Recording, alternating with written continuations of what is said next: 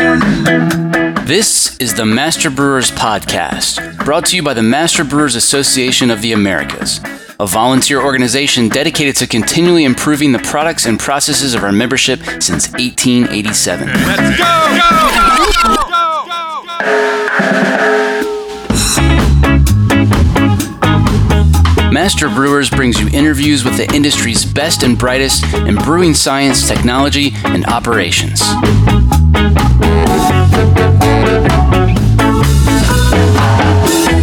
down. I'm moving too fast. Support for this podcast and the following messages come from our friends at the Paul Mueller Company and Hopsteiner. Please thank them. This podcast wouldn't be possible without their generous support.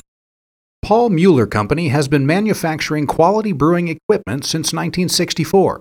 Our innovative design and engineering will save you time, labor, and ingredients, sending money back to your bottom line. Learn more about our new mobile hop module at paulmueller.com. This Master Brewers podcast is proudly sponsored by Hopsteiner, a global leader in the hop industry focused on quality, sustainability, and innovation in new hop varieties and hop products. Contact our brewery sales team to provide you with the hop related tools you need to craft your next great beer. For more information, visit hopsteiner.com.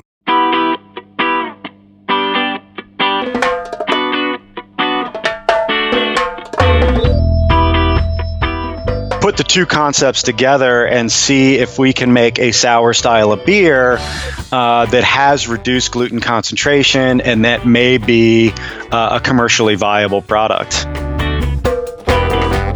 This week on the show, can lactic acid bacteria used to make sour beers make your products gluten free? Hi, my name is Brett Taubman. I'm a professor in the Department of Chemistry and Fermentation Sciences at Appalachian State University. Well, Brett, let's start off with some basics before we get into your study. What exactly is gluten? So, gluten is a storage protein that's found in a number of cereal grains. Most people are familiar with it uh, in wheat grains, but it's also found in rye, uh, and it's found in barley, which is of particular concern to the brewing industry.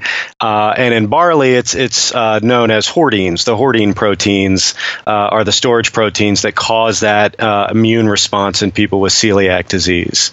Yeah, and your, your paper states that these proteins are involved in a range of allergic reactions and autoimmune responses from wheat allergy to celiac disease. Why don't you talk about that range? What does it mean to be gluten sensitive versus celiac, and what else is in that range? I think that's the million dollar question. Um, and that, that's certainly outside of my wheelhouse. Um, uh, you know, and I, I think uh, a lot of uh, medical professionals are trying to figure that out right now. Uh, what it means to have uh, a gluten allergy or a gluten sensitivity. I mean, I you know, I think um, having celiac is is a uh, pretty diagnosable condition, uh, a disease um, that is fairly straightforward nowadays to diagnose and determine if someone does have celiac. But that that spectrum of these immune responses to gluten, or if it's something else found uh, in the same matrix with gluten, I think that's still being figured out by the medical community. Although it does seem to be uh, a real issue with a number of people and a number of different products that are at least related with gluten these days. From a regulatory perspective, talk about what it means to label products as gluten free. sure. And despite my, my one year of law school before I dropped out, um, that that is also another very sort of complex and confusing uh, area. So um, the FDA has recommended uh, that that products can be labeled gluten free um, and again this is outside of my wheelhouse and, and this would be more of a question for somebody who is a legal expert um, but so a product can be labeled gluten free if it is made without any grains containing gluten or any any products containing gluten to begin with um, and if it also measures below 20 parts per million uh, gluten concentration, what's typically measured is is the prolamins, uh, which is a broader class of of these proteins. Um, but um, um you know, if it's made without these uh, gluten containing um, grains and it's 20 parts per million or less and can be labeled gluten free. If it is made with gluten containing grains, for example, a beer that's made with barley uh, that contains hordein or, or, gluten in there, um, and then it measures 20 parts per million or less um, after it's been packaged. Um, then it can be labeled in, in, a fashion that says um, you know, gluten reduced, and this product has been uh, made with gluten containing grains and has then, you know, been subject to some processing that has reduced the gluten content uh, in this product. There's also another classification if it's 100 parts per million or less. I don't know if that's a legal classification, uh, but that's also considered gluten reduced. So anything that's 100 parts per million or less is considered to be somewhat low in gluten concentration and then 20 parts per million or less um, is is essentially considered gluten free. However, that is kind of an issue when it comes to measurement techniques. Uh, because it's been shown that a lot of the um, assays that are used, and, and the one, in fact, that is accepted uh, by the FDA, um, as the the uh, accepted measurement for gluten concentrations um, has been shown to be not as accurate as it, it could necessarily be. And it's not because it's not necessarily accurate in identifying what it's supposed to identify, but that people with celiac or with certain gluten sensitivities can actually um, have that immune response to even smaller units, single amino acids, um, you know, or two amino acids together, um, can have a response to, uh, you know, those very, very small uh, peptides as a result. There are lots of gluten reduced beers available, most of which are produced with the brewer's Clarex. What motivated you to examine the possibilities for reducing gluten with lactic acid bacteria? Uh, you know, I mean, the short answer is why the heck not? Uh, but uh, but but I think you know, and and, and you're right. Using uh, a product like a brewer's Clarex to reduce those storage proteins after the fact, I mean, it's been shown to do a great job in in reducing those proteins, even though that wasn't the original intent of that product. Right. Um, that being said, you know, and and and great beers are being made using that product. Um, we kind of um, looked at it from the viewpoint of, you know, sour styles of beer have become very popular in the last several years. Um, and, and we were aware of the fact that uh, you know, and, and most of uh, sour beers are soured using lactic acid bacteria.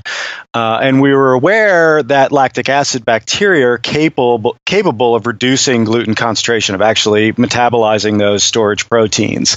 Um, so we, and, and, you know, one of the big studies was looking at, um, lactic acid bacteria in sourdough bread production uh, and how some of those lactic acid bacteria species actually metabolize the gluten in that sourdough bread. Um, so we said, you know, why not take this popular style of beer and these lactic acid bacteria that are known to, re- to, to be able to metabolize gluten put the two concepts together and see if we can make a sour style of beer uh, that has reduced gluten concentration and that may be uh, a commercially viable product. We'll talk about how you set up the experiment and, and sort of the bacteria that you selected. Sure. So we took, um, there were five bacteria that were identified in that sourdough study. Uh, we took four of those uh, because those were the four that were fairly straightforward to obtain. Um, so uh, four lactobacillus species, uh, Plantarum curvatus brevis, uh, or I'm sorry, three of the three lactobacillus um, uh, species, and then uh, Pediococcus pentosaceus. Um, so we took those four bacteria, which are are you know easy to obtain. We set up a study where we did, um, you know, one set of batches. Uh, well, we did one batch was which was just a control, where um, it, you know we we uh, brewed our wort. And then we added just a Saccharomyces cerevisiae strain. We called that the control. And then we did uh, uh, batches with the Saccharomyces uh, species along with the bacterial species, those four bacteria. Uh, and then we did um, that same wort and we fermented those just with the individual bacteria.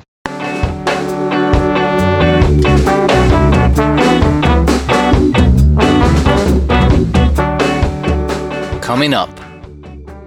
Really, after about five weeks, uh, a couple of the bacteria had already dropped below detection limits uh, for the assay that we used. I'm John Bryce, and you're listening to the Master Brewers Podcast from the Master Brewers Association of the Americas.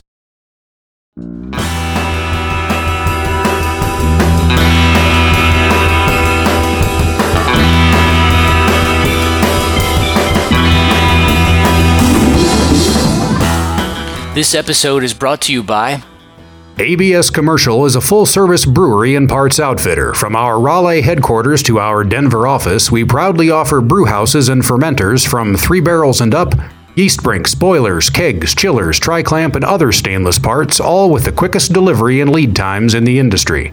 Learn more at abs commercial.com or call 877 Brew ABS. ABS Commercial. We are brewers. And here's what's coming up on the Master Brewers calendar. The District Michigan Summer Social is July 7th at Fitzgerald Park in Grand Ledge. District Northern California meets at Admiral Maltings in Alameda July 19th. Don't miss the brewery safety webinar July 25th. District St. Paul, Minneapolis joins forces again with the Minnesota Craft Brewers Guild for the 5th Annual Business and Technical Conference July 27th in Duluth. The annual District Texas Summer Meeting is the weekend of August 3rd in Kerrville. The ASBC MBAA Brewing Summit takes place in San Diego this August. Discounted early bird registration closes June 19th. Register at mbaa.com where you can also view the full count of events with more details or find a district meeting near you.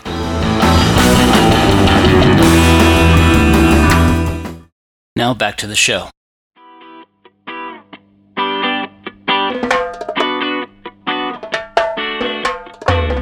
Walk us through the control beer and sort of its gluten levels throughout the process.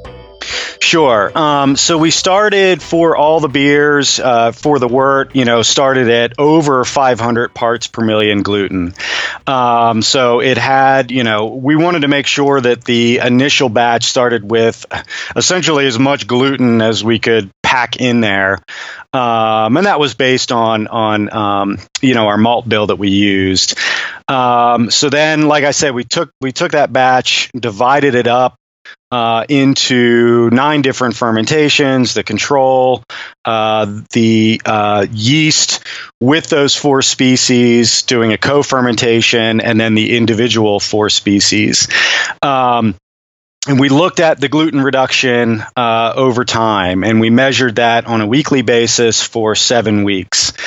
Um, so that initial drop was about the same for all of them. So we went from over 500 parts per million gluten to a little over 100 parts per million gluten uh, in pretty much all of those batches. Some were a bit higher than that after the first week, but after the first week, we saw a, a fairly uh, large drop in, in gluten concentration, which is not surprising, and we assume that's due to the cold break, uh, which is just those smaller molecular weight proteins that will fall out of solution during fermentation or post primary fermentation um, as that sediment on the bottom of, of the fermenter. And this is, you know, the smaller molecular weight proteins and peptides relative to the higher molecular weight proteins and peptides that fall out during the boil or that should fall out during the boil, um, uh, which is referred to as, as the hot break or trub.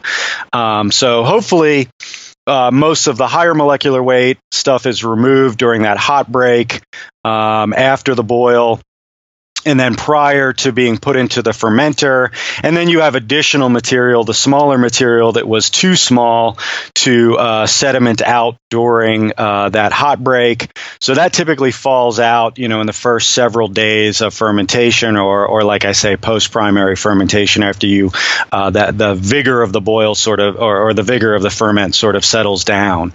Um, so we saw that sort of steep reduction to begin with, and then for the batches that were done with the yeast, with the uh, control yeast, the Saccharomyces cerevisiae, we saw in most of the batches a, a fairly small reduction but none of them really got below about 100 parts per million, even after seven weeks of fermentation. Um, whereas with the uh, bacterial batches, just the, the uh, bacteria itself, we saw uh, a fairly steady reduction over that seven week period.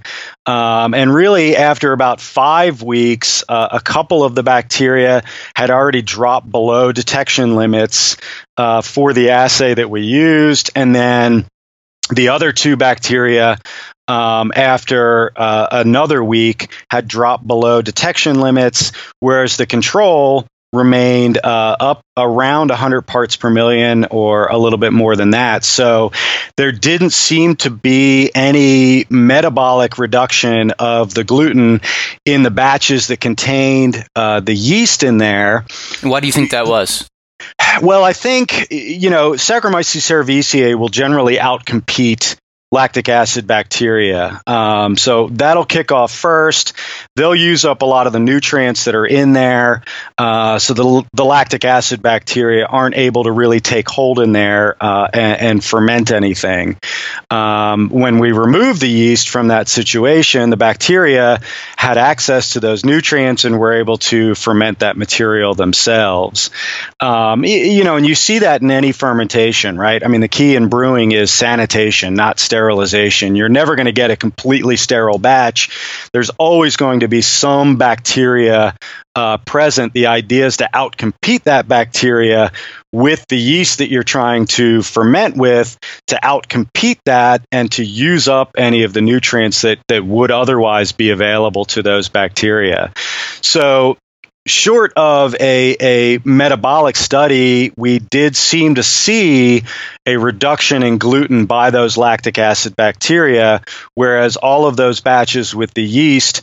It, they seem to only the gluten only seemed to be reduced due to sedimentation of uh, the the uh, hordein proteins uh, during fermentation. And so, in and what was how low did those get? They never. They also never really got much below 100, or no, they all they all stayed right around 100 or, or slightly below. Um, so they couldn't be labeled as, um, eh, you know, gluten reduced. Uh, they they never got close to that 20 part per million limit. Right. And and is your your thinking is that even with ex- extended aging, there's still pretty much no chance they're going to get there? I mean, it's possible, right? Because you know, with sour fermentations, and that that was one of the things that we considered uh, in this experiment too. Is you know, what's the commercial viability of a product like this? Not only from a flavor standpoint, but from a time standpoint. And you know, a seven-week fermentation is is not exactly viable uh, for a standard brewery making standard sorts of ales, for example. But you know, people with sour programs, seven weeks is a fairly short time period for putting out a sour beer. Um, so, with a longer fermentation or aging time, it is possible that even those batches that had the yeast in there could see a similar reduction if those lactic acid bacteria with limited nutrients uh, remaining could still see somewhat of a fermentation and could uh, potentially reduce that gluten to the limits or to the levels that we saw in the bacteria only batches. Yeah, that's interesting. I wouldn't be surprised if this paper prompted some folks to test their mixed culture beers for gluten. Have you heard from anyone that was producing gluten reduced beer but didn't just didn't realize it? Uh, no, but I mean that's something that we've um, been looking at for quite some time, and you know even standard beers, generally, I mean depending on the production process, probably probably not your standard hazy IPA, for example, or a Hefeweizen, something like that. Um, but most standard beers that you see out there have fairly low gluten concentrations, just from uh, the process parameters that are used, um, tend to lower those gluten concentrations. And you know, this is a thought that I've had for quite some time, knowing that lactic acid bacteria are capable of uh, metabolizing gluten. Is one of the beer styles that I've been looking at uh, is sour beers. So we have tested a number of sour beers over the years and have found that a number of them have uh, gluten concentrations that are below detection limits. This study also evaluated other process variables during mashing, such as pH, temperature, uh, liquor to grist ratios. Do you want to talk about those results as well?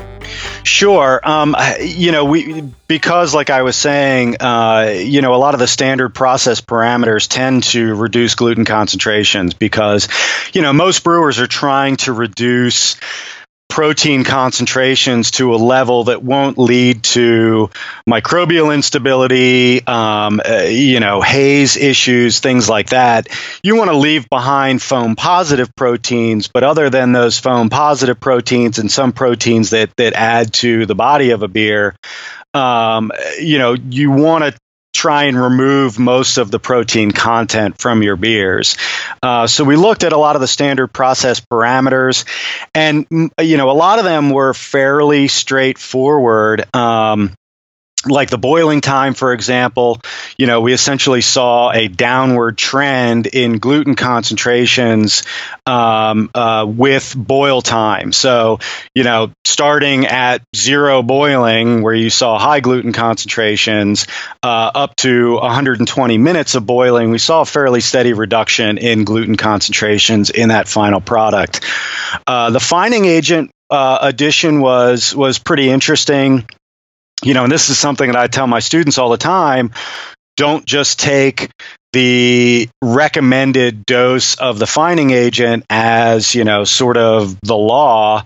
Uh, you know do a test to see for every style of beer that you make or every you know different beer that you make do a simple test to determine what the correct amount of fining agent, um, uh, you know, kettle fining agent is that you should be using for that beer. Uh, and we actually found that the recommended dosage uh, for the fining agent uh, reduced the gluten uh, by far the most relative to uh, we did uh, no fining agent. We did half the recommended dosage, the recommended dosage, and twice the recommended dosage, and found that you know the the recommended dosage. And we could have done finer uh, sort of amounts than that, which may have shown uh, a difference. But the recommended dosage of fining agent by far reduced the gluten concentration the most. Uh, li- yeah, liquor to grist ratio uh, was was also interesting, and again, kind of that standard, uh, you know, 1.25 quarts of water per pound of grain. Uh, if you're American, or you know, 2.6 liters of water per kilogram of grain. Uh, if you're European uh, and use the the more logical metric system, uh, we we found that you know that sort of or standard, if you're American and use the more logical, or if you're an American scientist, I guess. Uh, but you know, I kind of straddle that fence as as an American, you know, beer chemist uh, because you know I, I want to use the metric system as a scientist, but a lot of American brewers, you know, tend to use uh, our our, our uh, American system. But anyway, we we found that that. Um, the sort of standard liquor to grist ratio did seem to uh, reduce the um, the gluten concentration the most. However, at at higher uh, liquor to grist ratio, so more water water per uh, pound of grain or per mass of grain, uh, we we didn't see that much of a difference in gluten concentrations. Um, mash pH and temperature was a little bit um, more difficult to explain. Uh, we saw a uh, reduction in the gluten concentrations at sort of lower than standard pHs, where typically you want your mash pH around 5.2 uh, at mash temperatures. Uh, so it'd be even a little bit higher at room temperature than that. Um, but around 4.5 to 4.75 is where we saw the lowest gluten concentrations, and that may be, you know, a more optimal range for the peptidases and proteases, um, eh, you know, to activate those to reduce that gluten concentration. Or you may see a reduction in those because then you're actually leaving larger molecular weight compounds that will actually be removed during the hot break or the cold break. So that one's a little more difficult to explain without further studies. Uh, and the temperature, mash temperature, you know, we didn't see a huge difference except at um, the higher end of the scale, where um, you know at higher temperatures uh, we saw an increase in the gluten concentration, uh, but we, we did see the lowest gluten concentration at your sort of standard mash temperature of 65 degrees Celsius, which translates to 149 degrees Fahrenheit. Um, so mash pH and temperature were, were certainly more difficult to uh, explain. Um, I I wouldn't recommend based on this study and my experience in general in sort of changing mash pH and temperature. Um, and the other parameters, it seemed to, to indicate that, you know, sort of sticking with those standard parameters tends to reduce the gluten concentrations the most. So, like we were seeing in the beers that we measured, you know, if you're standard or if you're following sort of standard processing uh, parameters, uh, that seems to reduce those gluten concentrations to uh, a decent amount at least. Very interesting. This is outside the scope of your work, but do we know how much influence beginning barley protein and S over T have on gluten levels in the final beer? Uh, yeah, I mean, uh, you know, essentially, it it you know, and, and these storage proteins, it, it starts with, um, you know, the barley species, the variety, you know, the, the climatic conditions for that particular year, uh, as well as especially fertilizer application. So, time and amount of fertilizer, um, you know, the amount of fertilizer that's applied and when it's applied during the growing season. Um, and I'm, I'm certainly not an agricultural expert, um, and I don't think a lot of fertilizer is necessarily applied to barley throughout the growing season, but that translates directly to especially hordein concentrations, those storage proteins. So the more fertilizer that's applied and the later it's applied in the growing season, the more will be translated to storage proteins in those grains. So, yeah, absolutely. If you have higher protein content in your beer and it can be solubilized, then you will certainly see those gluten concentrations increase in your beer. So if you're, you know, using a lot of six row uh, barley, for example, you're going to have uh, more gluten concentration, higher gluten concentration in your finished product, most likely. Yeah, that's interesting. We just did an episode not that long ago with uh, Joe Hertrich uh, explaining how um, how North American two row has essentially uh, taken on six row characteristics over time, whereas European uh, barley two row has not. And and we and talked about the difference in fertilization practices and protein content. So I just uh, I think that's a very interesting tie into gluten because I wonder if that is not you know does is not a major factor in um, the higher gluten levels that we maybe experience here versus in Europe. It, it's certainly possible, uh, and we've noticed the same thing um, in some of the limited studies we've done with uh, barley in this country, and, and, specifically barley in North Carolina, where we are, um, where a lot of heritage varieties are being being brought back. Right. Um, and they are, a lot of them are two row varieties. Um, you know, and normally it goes as um, the drier the climate, the lower the uh, or the drier the climate, the higher the protein content will be in that barley. So the wetter the climate, the lower the protein content will be. So you would assume, okay, barley grown in North Carolina, which is pretty darn wet, especially relative to say Montana, um, you know, the protein content should be significantly lower. However, we see exactly the opposite Um, and and what we think is going on is that while it is a much wetter climate in North Carolina, you know, and this has to do with the solubility of nitrogen in the soil and so forth. So you know, you assume in a drier climate that nitrogen is going to sit there in the soil because it's not going to you know just pass through the the soil uh, as it continues to rain and is diluted and and gets into the water system, for example. Um, but in North Carolina, there's so much organic material in the soil um, that we see really high protein concentrations even in two row barley in North Carolina. Going back to your study, did you want to talk about the sensory work that you did? I mean, I think the the flavor profile, and and this is something that um, eh, you know we'd want to look at further. Um, you know, and, and really we were focusing on gluten reduction. We weren't necessarily focusing on making a, you know, delicious tasting beer. Um, that being said, however, the uh, sensory results from uh, the beers with, with the bacteria only batches um, were not super favorable. Right. Um, so it, it, would certainly take further work to make beers that are palatable um, in this style that also have uh, a reduced gluten content. But uh, but beyond that, you know, they they certainly did have less gluten than than the beers that were produced with the the yeast only or the yeast and bacteria.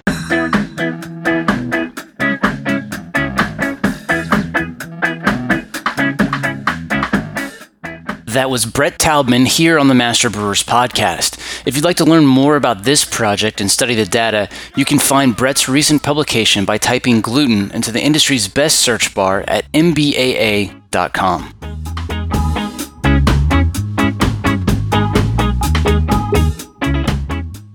I'm really looking forward to the ASBC MBAA Brewing Summit coming up this August in San Diego. It only happens every four years, and it's not like any other conference you've attended. The Brewing Summit is 100% the science and technology of brewing. No pep rallies or business lectures, and you'll be surrounded by some of the smartest men and women in our industry. If you can only attend one conference in 2018, this should be it. Register now at mbaa.com there's that one thing that I should have told you, or maybe two things that you should have known. So I